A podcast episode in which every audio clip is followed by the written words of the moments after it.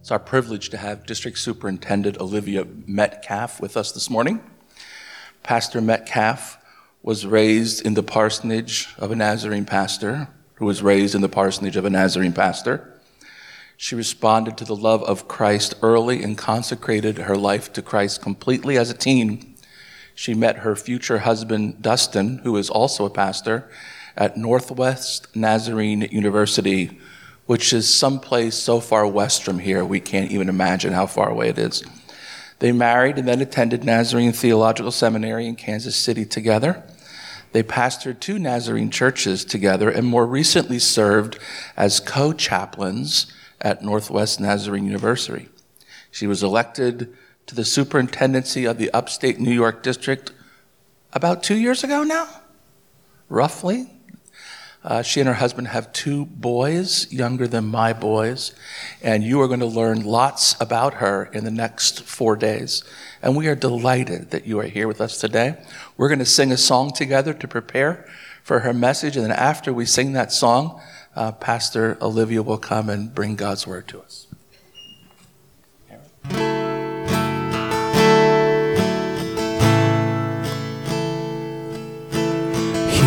Here's my heart, Lord. Here's my heart, Lord. Here's my heart, Lord. Speak what is true, cause you are strong, you are sure,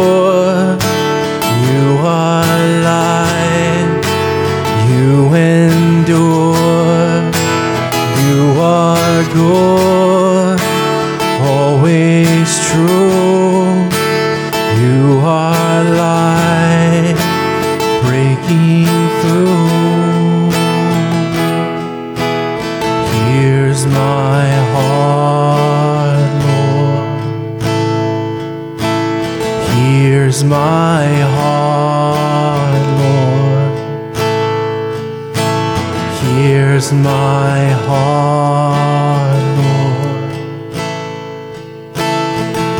Speak what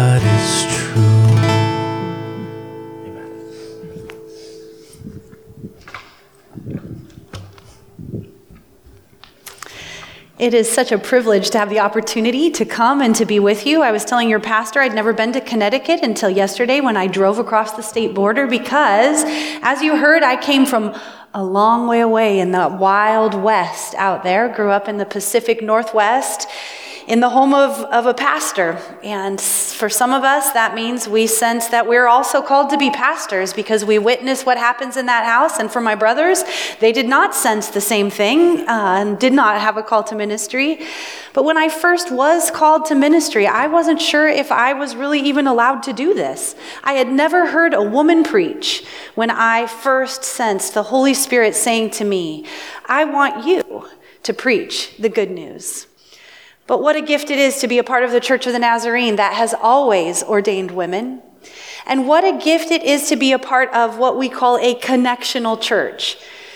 I keep hearing how many connections there are everywhere I go, not just in this northeastern part of the world where I now live, but everywhere to upstate New York. There are so many connections to where I live in our church. But not just that. Your pastor and I were talking about an important person in his life and in my life, Ed Robinson, who used to work at our seminary. And I'm reminded again and again of what a gift it is to be a part of the Church of the Nazarene. So it is a gift for me to stand here in the long line of legacies of ministers that have stood in this place, but in pulpits across our denomination, to say to you, God is good. God is at work, and God wants to do something in my life and in your life. And so thank you for welcoming me to be here with you to open the scriptures. In the time that we have together, I'm going to be focusing on five places that we find Jesus. And so this morning, it's going to be Jesus in the wilderness. Tonight, Jesus at a wedding. On Monday, Jesus on the mountain. On Tuesday, Jesus at a picnic. And on Wednesday, Jesus at the fire. And whether or not you come again after this, it won't matter. All of the services will stand alone, but I hope you'll join us as we go to these places to meet Jesus, to see what it is that he is doing and how that can be transformative for each of us. This morning, we'll be in the Gospel of Matthew. And the passage that we're coming to is a beautiful and glorious declaration that has just taken place, and Jesus, after that, goes right into the wilderness. From a beautiful and glorious declaration, right into the wilderness. That's where we find Jesus in Matthew chapter 4. He's gone out to the River Jordan and met his cousin John the Baptist. And John the Baptist, as you know, was strange and he ate locusts and he wore weird clothes, but somehow he was attractive to people and they were flocking out to hear him and to be baptized by him. And that's where Jesus also ended up. He asks John to baptize him, and John is hesitant, as I think any of us might be, but Jesus insists. And when he comes up out of the water, like every single person before him that had been baptized, something different happened in Matthew chapter 3. Something amazing. A voice from heaven, what looks like a dove representing the Holy Spirit coming down. And these words were spoken This is my Son, whom I love, with whom I am well pleased. Oh, if you ask me, that's the perfect time for Jesus to get his ministry started, isn't it? This is what he came to do after all is to teach and heal, to perform all sorts of miracles, making a way for people to be transformed on his way to the cross for our salvation. But something else happens first. From a beautiful and glorious declaration right into the wilderness of temptation. We can relate to these sorts of twists in our lives, can't we? Things seem so perfect and then trouble hits. We are having a powerful or a meaningful or a profound experience and we run smack into the mundane, the broken, the hurtful. We know this sort of whiplash that can sometimes take place. And today, what I want us to remember is that we are not alone when we experience this.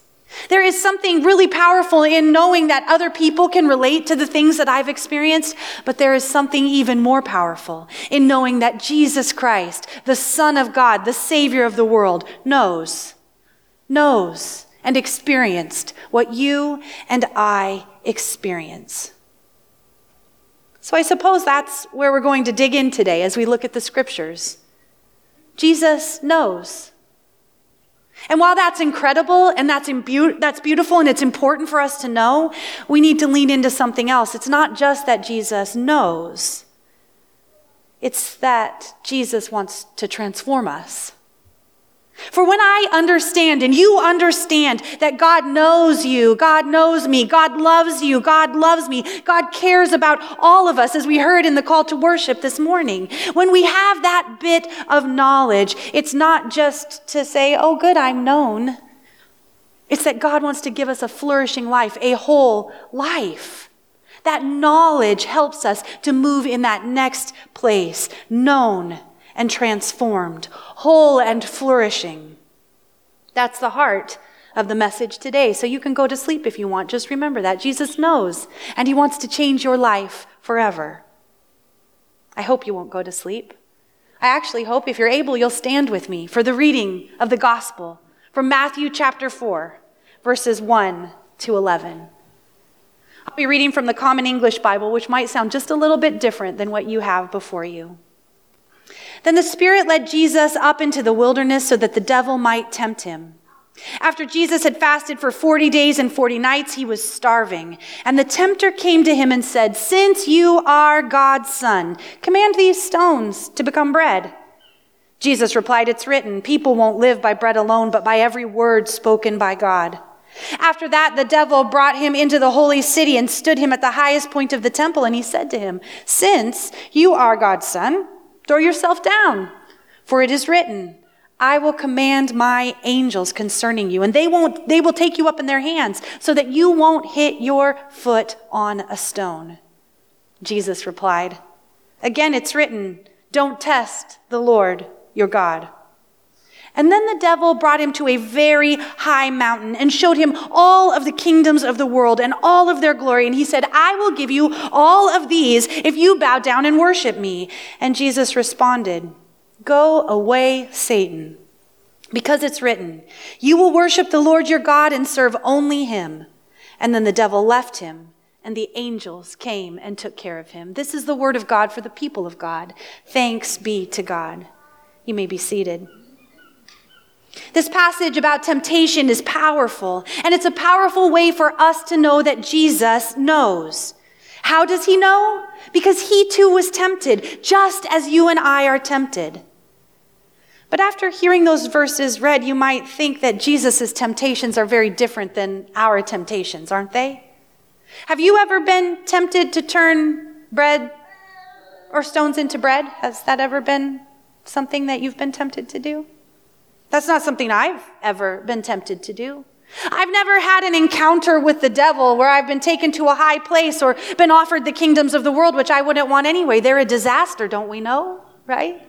These don't seem like the sort of temptations that I understand exactly. So, how does this actually demonstrate that Jesus knows? Well, we're going to take some time to look at them together.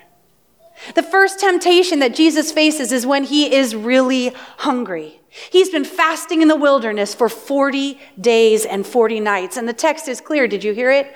Uh, he's starving, is what it said. Very hungry. And when he is weak and when his guard is down and when he really needs to put something into his stomach, along comes the devil. You can turn these stones into bread. Your need right now can be met really easily if you just do what you have the power to do. Make those stones bread. The temptation is personal for Jesus, who's hungry, but it's also beyond that. In Jesus' day, the vast majority of people were hungry all the time.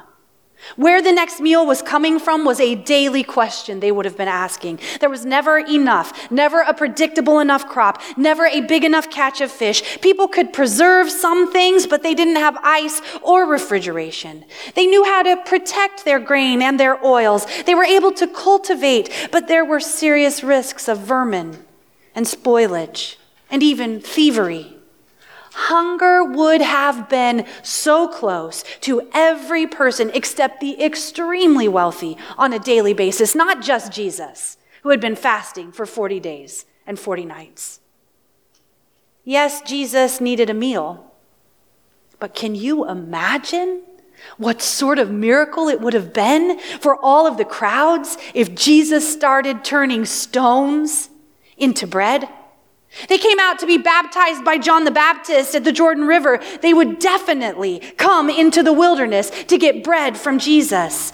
Jesus' appetite and their appetite.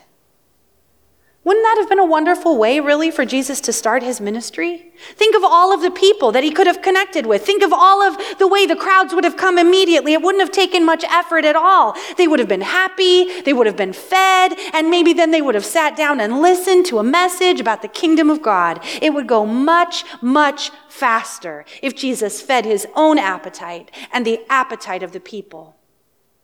This first temptation of Jesus might be one we would say was a temptation to go fast. So, could we relate to this concept? I mean, I might not feel compelled to turn stones into delicious sourdough, although I love that kind of bread, but I could probably find some places in my own life where I have wanted to go fast to feed my own appetite or to feed the appetite of others. All of us have temptations, to feed the sinful appetites in our lives, to try to fill the void we have, to medicate the hurt we experience, to feed the stress in ways that actually end up damaging us and dehumanizing others and leaving us empty after all. It's faster to just feed those appetites than it is to get to the bottom of our desires and our hurts and our addictions and our brokenness. It's much faster. I'll just take a little look at this on the internet, we might say to ourselves. Or just a few more sips of that this evening. Or just a little bit more work and a little bit more money so that then I will feel as if I'm valuable. Just a little bit more of whatever it is that is your temptation or my temptation. Our appetites actually reveal something about what we need. But too often we feed them with the wrong things. And when that temptation comes, we know that Jesus knows. When that temptation for you comes to feed your appetite in ways that are not healthy, Jesus knows. And not only does he know, but he tells us what to do. He said, find the food that lasts. Take it slower. It takes study of the scriptures, relationships with other Christians, willingness to get help and support, an understanding of why we do the things that we do, and the grace of God to help us. It's much faster to give in to the temptation. But it isn't the flourishing life that Jesus has for us. Now, when we think about feeding the appetite of others, we might need to talk a little bit about people pleasing. Maybe you're pretty good at dealing with the appetites in your own life, that you've experienced the Holy Spirit in such a way that they are temptations, but you don't give in to them anymore. But there are people in your life that you really do want to have be happy and comfortable and to stop acting in the ways that they're acting. And so you behave in ways that give in to what they're asking for. And you do this people pleasing sort of behavior, which we all know it never lasts, it never fixes it. There's always more that people want from us. We have our own appetites, but then sometimes we feed the appetites of others in unhealthy ways as well. If Jesus had turned all of those stones into bread and the crowds had come, don't we know they would have been hungry again?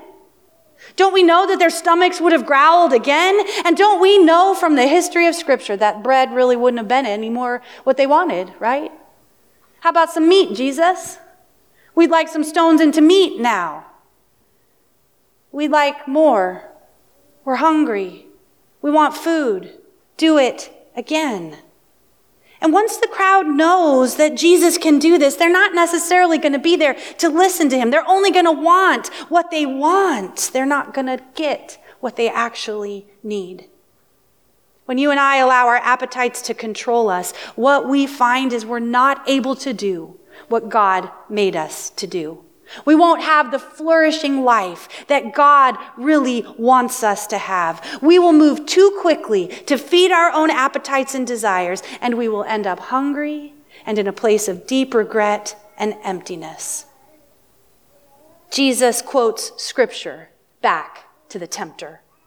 It isn't just about bread. It's about the word and will of God. My friends, the will of God for you is a kind of wholeness that takes time and is slow and does not feed our appetites in a way that leaves us empty and hungry again, but fills us completely by God's grace. The second temptation that Jesus has is to go big. If the first one was to go fast, the second one is go big. Can you even imagine the press that Jesus would have received? The highest place would have been a spectacle in Jesus' day. When you don't have cranes and you don't have heavy equipment, the building of the temple would have been incredibly difficult. It would have been on the backs of countless generations where people would have died in the process of constructing it. Many people would have looked to this point as the most important point. Some scholars have surmised that this highest point that Jesus was taken to would have been somewhere around 15 stories high. Now, that's not very high for us, is it? But in Jesus' day, this high point, for us, it's a building in Dubai that stands 2,717 feet high. I don't need to go up there. Do you need to go up there? I'm good right here where I am. But think of that the highest point that you knew about, up there on the top of the temple. Imagine Jesus there, Just jump off, the tempter says. Everyone will see you be protected by angels. Think of what it will be like then. We all know if you jump, you won't be hurt. And then the crowds will flock to you. Then your ministry will grow. It's fast, but it is also big because people will be paying attention. This is a real temptation for Jesus. If Jesus knew that his mission was to come to save the world, to tell as many people the good news of a God who loves them and wants to give them true life. If the whole purpose of his ministry is to share this truth with the world about who God is and what God wants to do, think of how amazing this would be to start with a bang, a spectacle, a show. And we love that sort of stuff as human beings. Satan knew that the humans there would be amazed by this sort of thing because we are captivated by the amazing, the awe inspiring, the out of the ordinary. It would be perfect. Then why is it wrong if it would work? Well, Jesus says this time that we are not supposed to put God to the test. And sure, the angels could have scooped him up in midair, but that's not the point. That isn't why Jesus came to be a spectacle. He came to be a savior, not a spectacle. And just like the bread never would have been enough, an amazing act like this, being caught by the angels, wouldn't have been enough either. Do you know how I know? Read the Gospel of Matthew. Over and over again, what does Jesus do? He heals people. And what do people ask him for? A sign. After he has healed blind men, a woman who was bleeding, a child who had died, and a disciple's mother in law, the people still say, Give us a sign. It would never be enough. Jesus would go big, but it wouldn't last. It wouldn't change hearts. And this temptation is real for us too, but in a different way. For you and I are often in a place where we ask God for a sign. I hear people saying on a regular basis still that they put out a fleece like Gideon. We're looking for the miraculous so that then we will believe. We are wanting to see the spectacle so that then we can have faith. We want Jesus to jump so we can see the angels grab him midair and whisk him off to safety. We are tempted ourselves to put God to the test. Unless this happens, then I won't. Only if a miracle comes will I believe. I will test God in this, and then I will make the commitment to follow after Jesus. Does God do miraculous things in our lives? Yes. Have you seen miracles in your life? I have. But the miracle isn't the thing that matters the most, is it? It really is the grace of God at work in us and through us that matters the most. When my husband and I were pastoring a church in California, we had a woman who struggled with all sorts of addictions, and she came fairly regularly, but she was just in a very unhealthy place. Oftentimes, she would come into services drunk or high. And this caught up with her in such a way that one time I stood next to her hospital bed, and the doctors said to me it was as if her brain was mush because of what had happened to her, because of her addiction. And they did not expect her ever to wake up. And as a young pastor at that time, I didn't know exactly what to do but to pray. And I quoted Psalm 23, thinking maybe she could hear this and it would be familiar and she would have the comfort of the Good Shepherd with her in that moment. And I prayed, Lord, I know you can do a miracle. And we'll give you the glory if, if Julie comes back to life here, but she is dead as far as the doctors are concerned. So I don't know, Lord. Do something. And I wasn't the only person who prayed for a miracle at that time, but I'll tell you, Julie showed up to church. She was miraculously healed.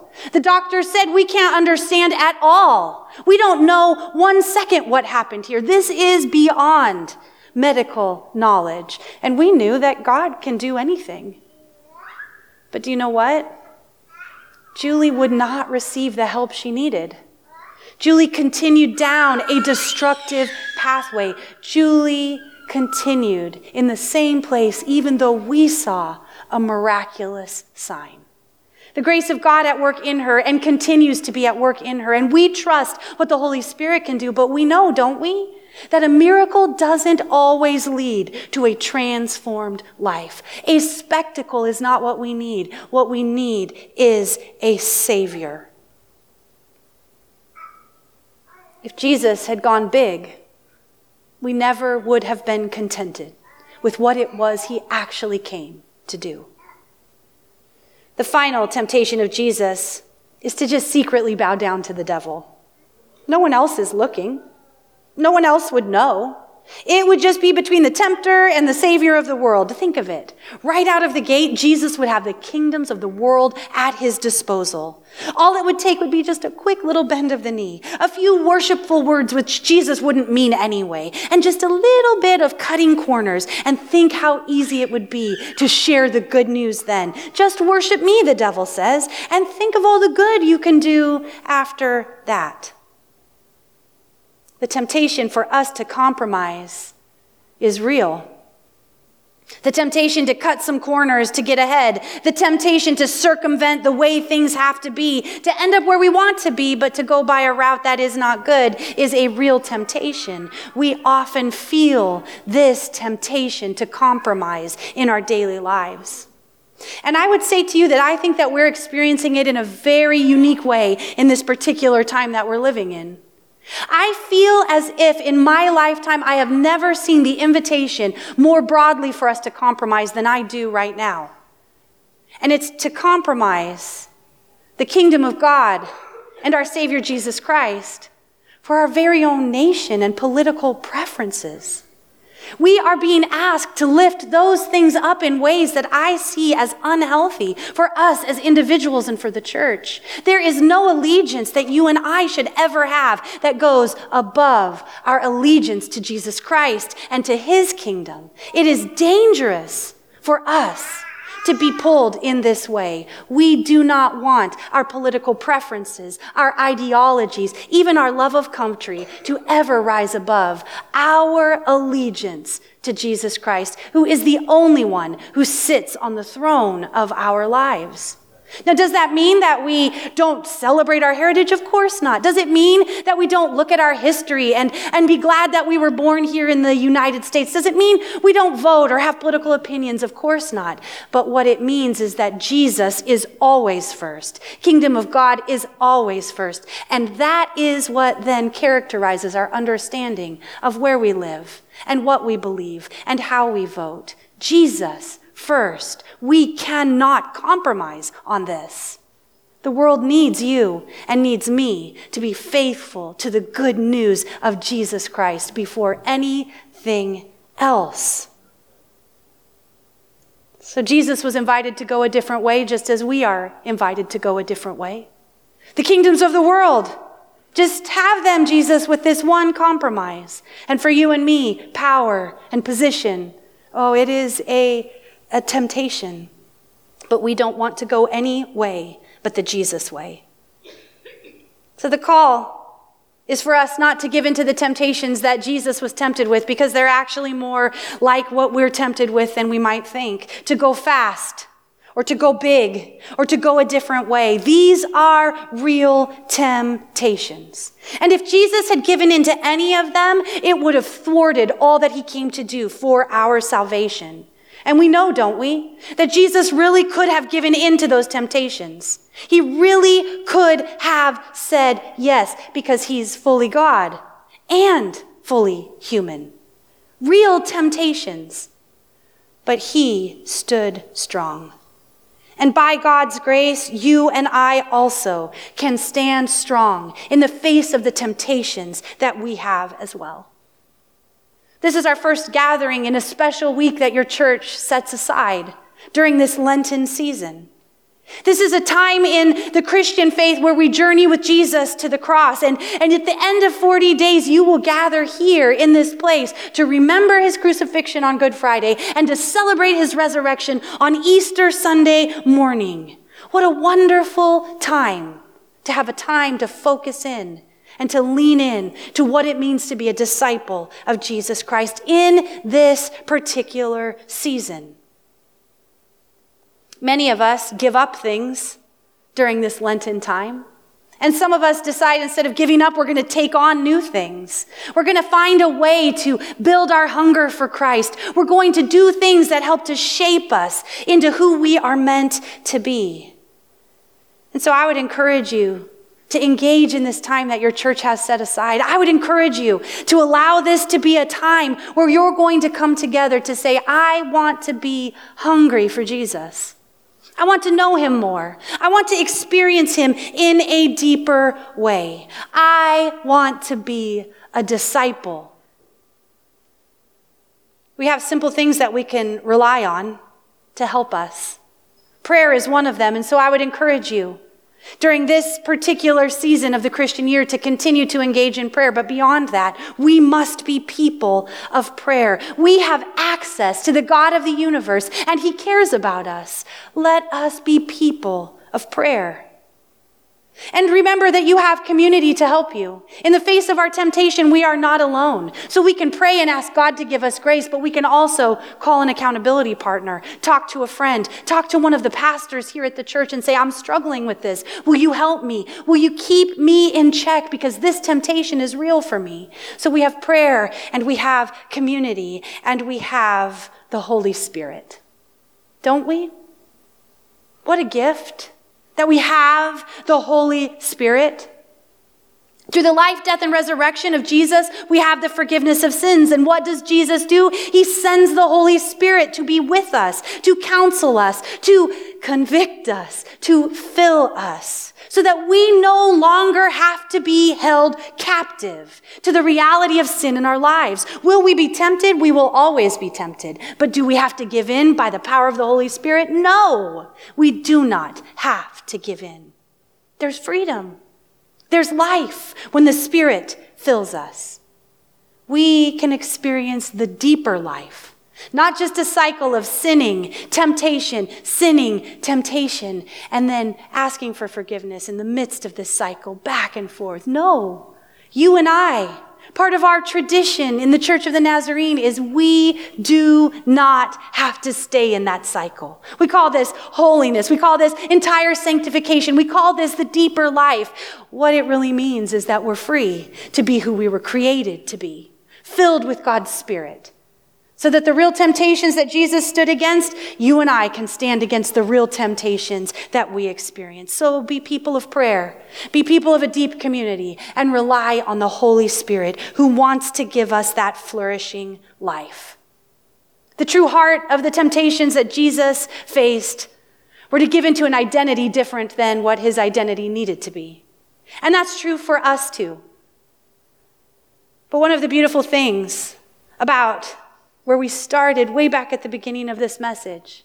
That beautiful and awe inspiring word that Jesus received as he came up out of the water, his true identity, a son, the son of God, and asking people to recognize that God loved him. It's true for you and me as well. So we're not Jesus. But this is the word of God for you this morning. You are God's beloved son and daughter, with whom he is well pleased, whom he loves and has good plans for. It was true of Jesus and it is true of us. When we are disciples, we realize that that is who we are. And we, though tempted, will not give in to temptation by the grace of God and the power of the Holy Spirit to make us who we truly already are children of the Most High God. We can be known by Jesus, and we can be transformed by what He wants to do in us and through us. And when we are, the world will be a different place because we are disciples of Christ. I'm going to invite the musicians to come forward at this time. And as they do, I would like to invite you just to bow your heads. And let's go before the Lord in prayer. Jesus, we thank you for your presence in our lives. And as we came to your table today and we received the bread and the cup, we realized that it's a means of grace for us. It will never fill us so that we're not hungry again. But it's a sign and a symbol that you have given everything so that we can have true life.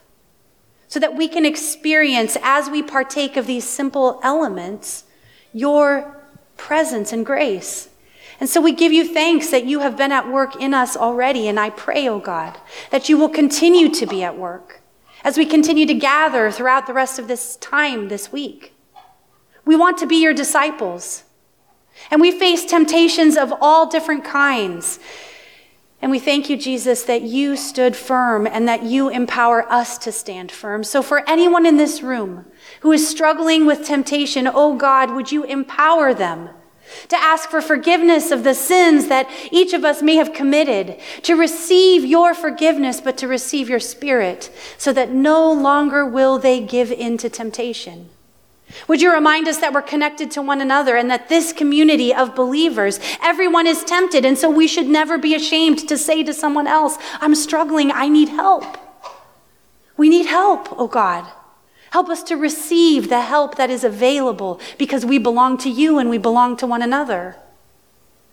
And we pray that you would remind each of us that we are never done on this journey of discipleship that you always want to do a deeper work in each of us. And so, although we may have been sanctified years ago, you want to continue sanctifying us. And so, I pray, oh God, that you would do what you need to do in my heart and in the lives of others here in this room to take us deeper, to take us further, to lead us closer to who you are. Thank you for knowing us, and thank you for transforming us. I pray you would continue to be at work as we gather. Help us to really take seriously this time, and help us to remember, above all other things, that we are your children and that you love us and that you want to give us a whole and flourishing life. So save us and protect us from temptation and fill us with your spirit, we pray. In Jesus' name, amen. Stand and sing with me, please.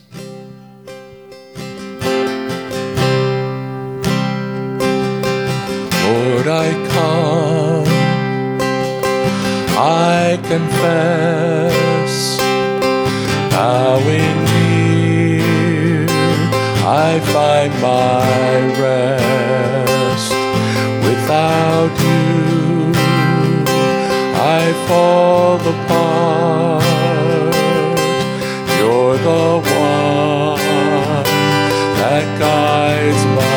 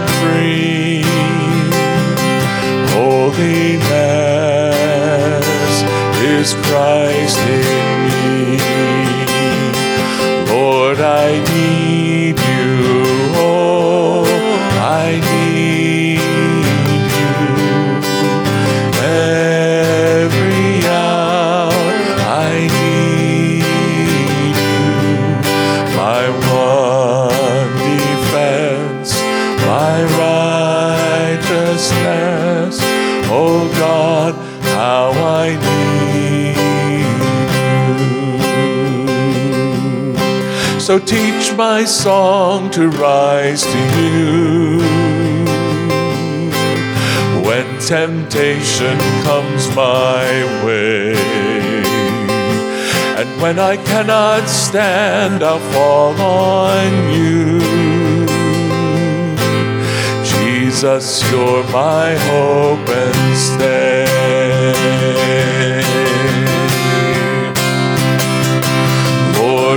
I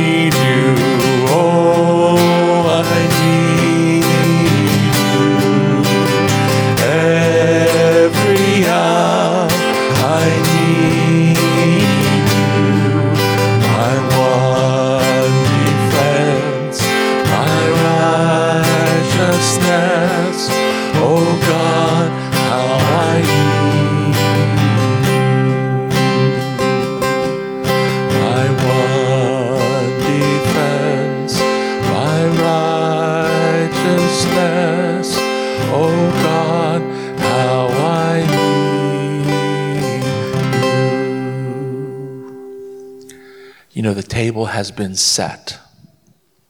Dinner is on the table. And at my house growing up, when mom called dinner is ready, you had about 10 seconds to show up, right? Because the table was set, the dinner was prepared, and friends, this week now the table's been set, the dinner has been prepared in literal and figurative ways. And so I'm summoning you to the feast tonight, Monday night, Tuesday night, Wednesday night. Come and enjoy what the Spirit has for us. You've been summoned to dinner.